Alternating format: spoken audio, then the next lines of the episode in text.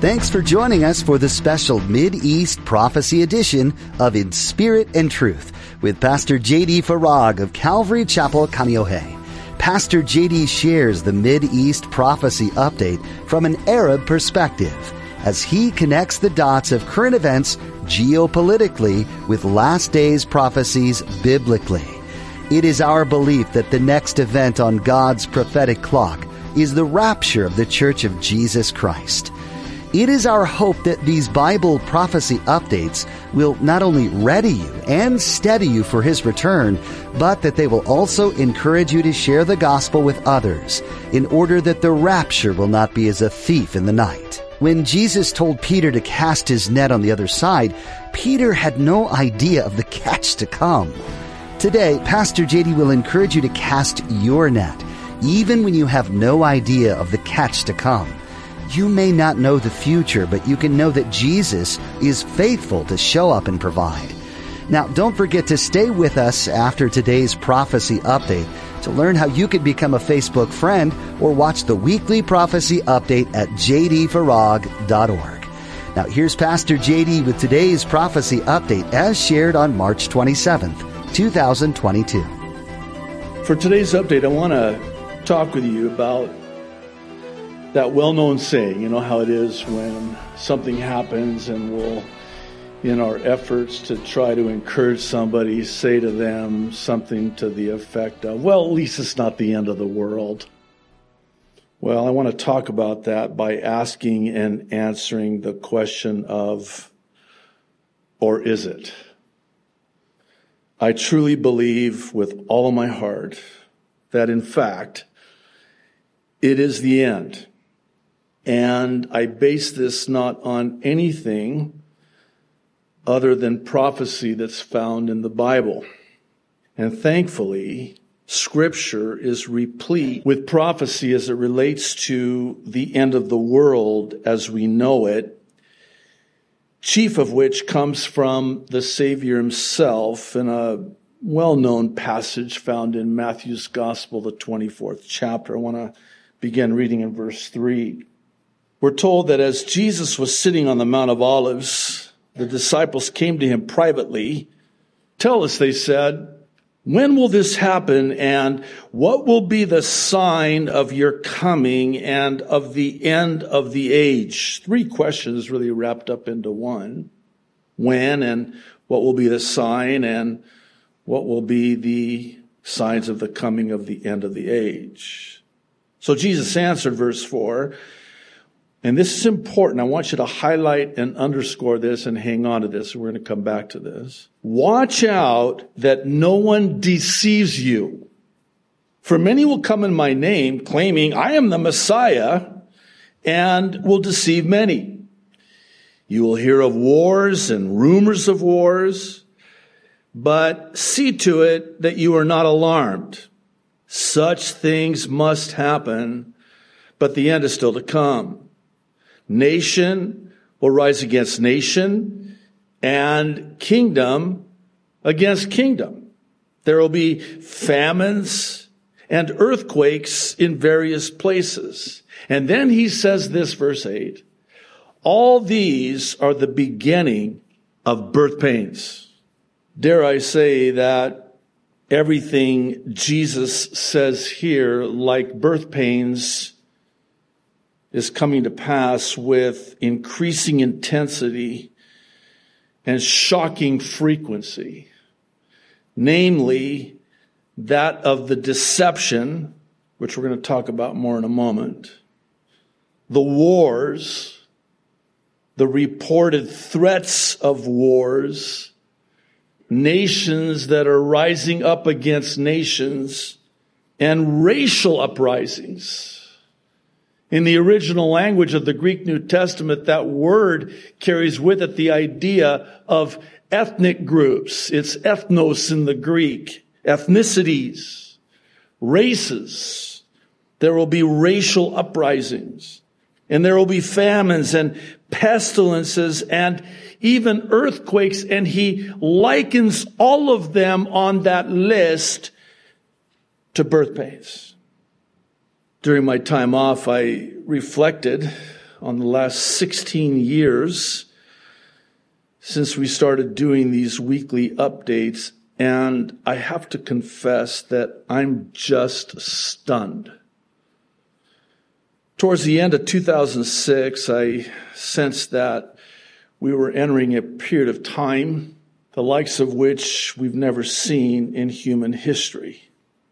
It was for this reason, this is 2006 now, that after inquiring of the Lord, it became very clear from the Lord that I was to start teaching Bible prophecy and talking about the end times. Now, if you were to say to me back then that we'd be witnessing what's happening in the world today, I have to say you would have been met with my disbelief. Fast forward to the present in 2022, and I can truly say that the Lord has done a profound work in my life over the years in this regard. It's not that I didn't believe it, it's that my unbelief has been transformed into belief that the rapture of the church is at the door. I've always believed and taught the sound doctrine of imminence, but I never heretofore believed that the aforementioned birth pains would increase with such intensity and frequency as they are now. I suppose you could say that I've always had this sound doctrine, but what's changed now is that this sound doctrine has me. And by that I mean, a man can have the message, but the question should be, does the message have the man? Well, it does. now it does. So much so. It's been a game changer as it were, with respect to everything in my life, knowing that we're on the cusp of eternal life. Every decision I make is viewed through the lens of eternity. Now, lest one think that I'm somehow advocating for do nothing and just wait for the rapture. Let me hasten to say that it's the opposite that's true. It's not do nothing. Rather, it's do everything and anything we can to get Jesus to people and people to Jesus while there's still time. There's still time. Little time. But like never before, it is incumbent upon us to do everything and anything we can in this last hour. Specifically, that of digging more ditches, shooting more arrows, and casting more nets. Holding nothing back with nothing to lose. When you've lost your life in this world, what have you got to lose? You've already lost your life holding nothing back. This is no time to play it safe. There's no more time to just kind of lay low.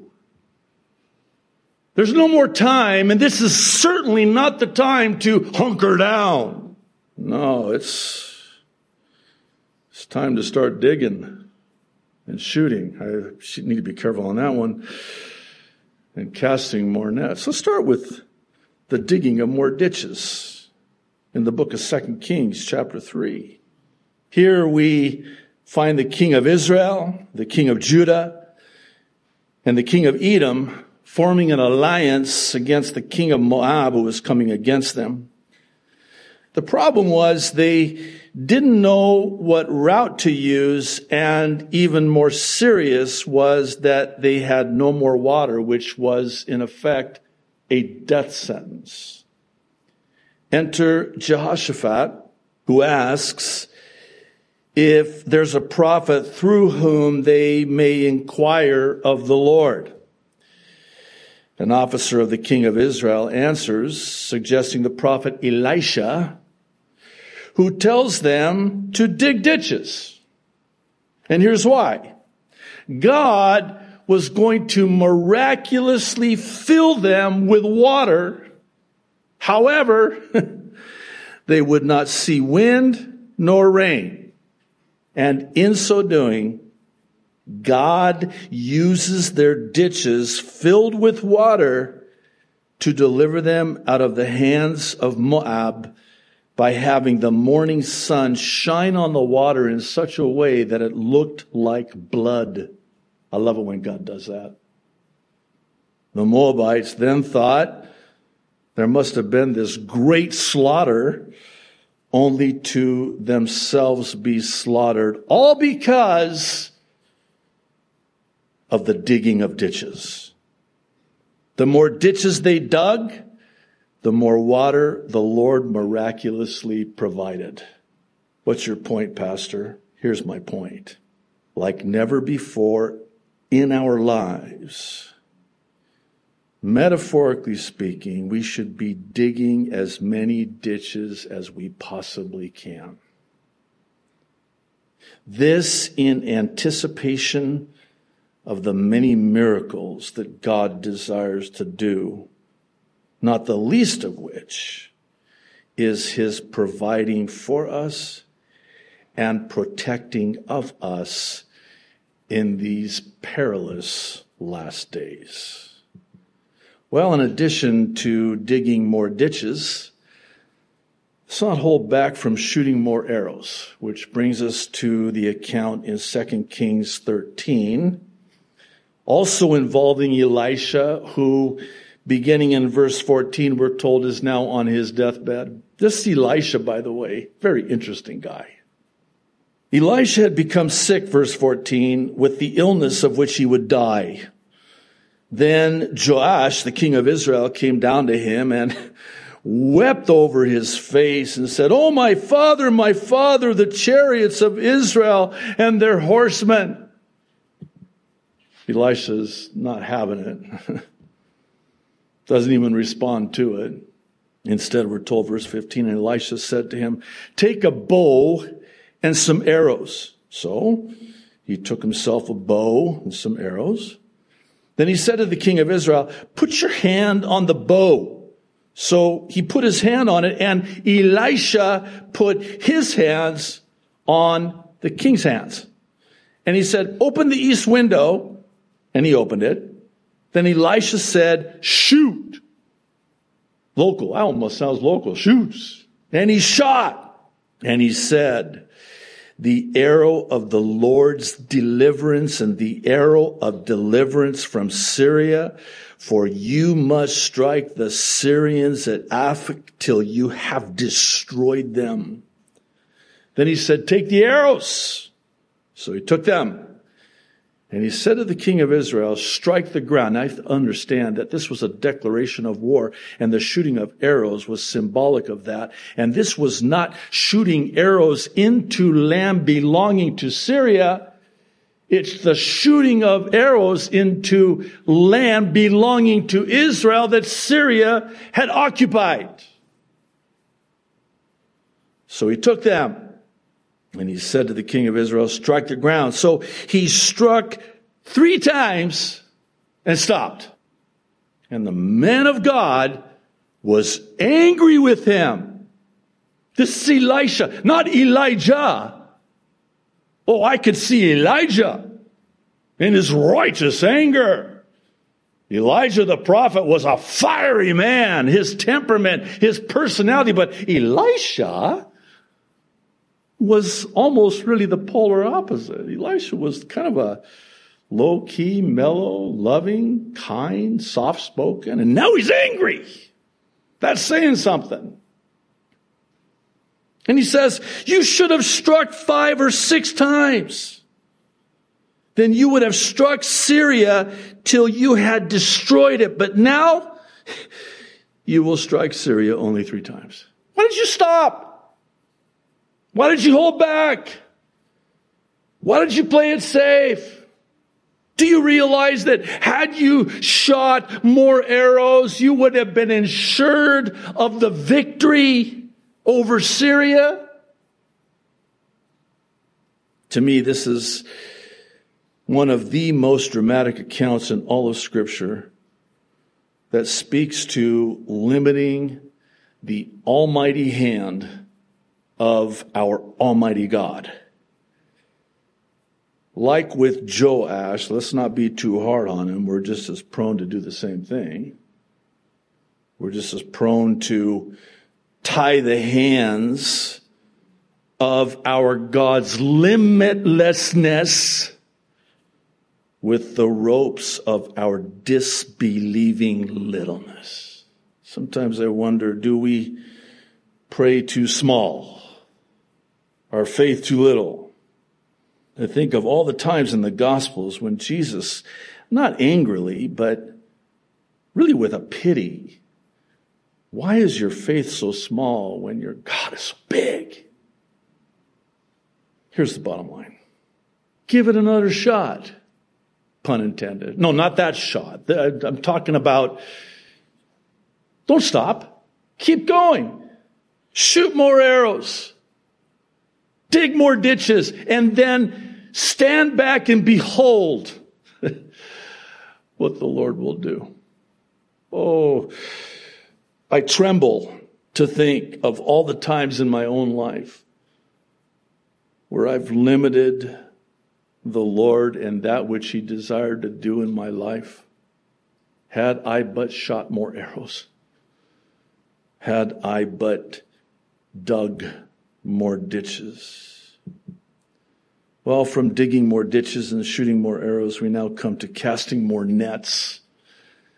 And another dramatic account, this one in the Gospel of Luke chapter 5, and one for which at first read it's not so easily noticed. Beginning in verse 4, when he, speaking of Jesus, had stopped speaking, he said to Simon, launch out into the deep, go deep and let down, watch this, your nets, plural, for a catch. but Simon answered and said to him, Master, we, have toiled all night and caught nothing. Nevertheless, at your word, I will let down the net, singular. Oh, I think he said nets. So here's Peter letting down, yeah, you know, okay, Lord, whatever. We've been at this all night. We've got nothing. And, but because it's you and it's your word, I'll go ahead and do it. So you guys go ahead, just throw a net over, a net over. And when they had done this, verse six, they caught a great number of fish, and their net, singular, was breaking. So they signaled to their partners in the other boat to come and help them. And they came and filled both the boats so that they began to sink. When Simon Peter saw it, he fell down at Jesus' knees, saying, Depart from me, for I am a sinful man, O Lord. For he, verse 9, and all who were with him were astonished at the catch of fish which they had taken. And so also were James and John, the sons of Zebedee, who were partners with Simon. And Jesus, now this is what I love about the word of God because you catch the tone, the sensitivity on the part of the Savior. You got to know that Jesus knows how they're feeling you know, he's, he knows our thoughts, he knows our heart, right?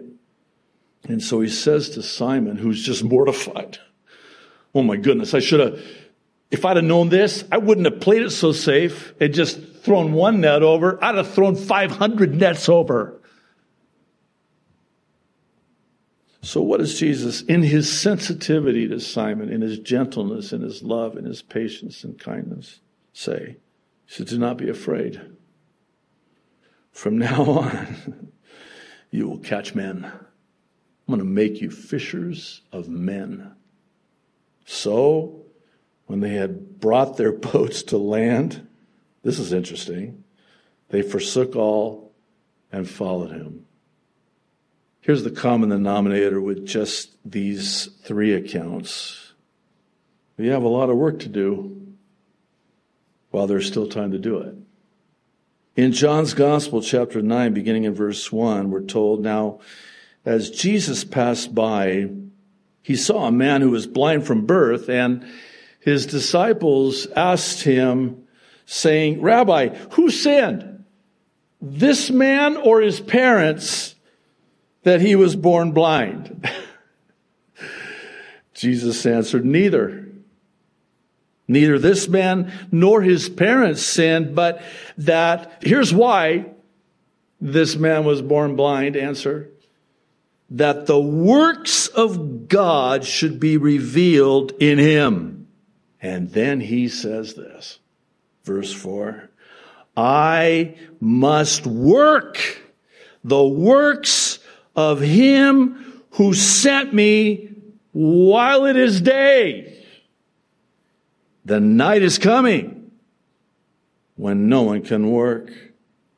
As long as I am in the world, I am the light of the world. Please don't lose heart when I say this, but everything up to this point was the introduction. what I really need to talk with you about is why. Why it is that we are at the end with little time. Why it is that the night is coming when no one can work. If you'll kindly allow me to, I want to make an appeal to your God given ability to reason and think things through. Can I do that? You know, God's given you the ability to reason, to think. And so I want to appeal to that and ask you to think through this question.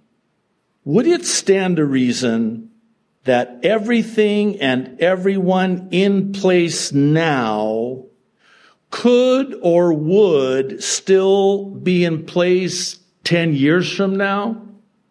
By everything and everyone, I mean, do you believe that all the players geopolitically and the numerous created crises globally have that long of a shelf life? Well, that's faith. I don't. If you're anything like me, and I suspect that you are, this in and of itself is very telling. Given that the shift in the narrative was so abrupt Yes, there's been what at least for now seems to be the lifting of some restrictions. But make no mistake about it, we are never going back to so called normal. Thanks for joining us for today's edition of In Spirit and Truth with Pastor JD. Some of what you've heard today may have encouraged you in your faith and at times it may have brought up more questions that you would like answered. If you're wanting to get in touch with us, go to jdfarag.org and find the contact link at the bottom of the page. That's jdfarag.org. There, you can let us know some of the questions you might have, and we'll get back to you and try to answer those questions as best we can. While you're on our website, feel free to check out additional teachings from Pastor JD. If what Pastor JD shared today has you really confused about what it means to know Jesus and life beyond this life, there's a resource for you that might be helpful. At jdfarag.org, find the ABCs tab. This will walk you through what it means to have a saving knowledge of Jesus and what that means for you going forward. Once again, our website is jdfarag.org. If you're ever in or near the Kaneohe area, we'd love to have you come join us. Come visit Calvary Chapel Kaneohe on Sundays and Thursdays for a time of worship, fellowship, and in-depth Bible study with Pastor JD. You can find service times and directions on our website. Just scroll to the bottom and click on Calvary. Again, that's jdfarag.org. Thanks for listening in to the prophecy update for today. We hope you'll join us for our next edition of In Spirit and Truth, where Pastor JD has much to share with you about what God's been putting on his heart. The Bible and its prophecies are not to be taken lightly, and so we'll keep digging in on In Spirit and Truth.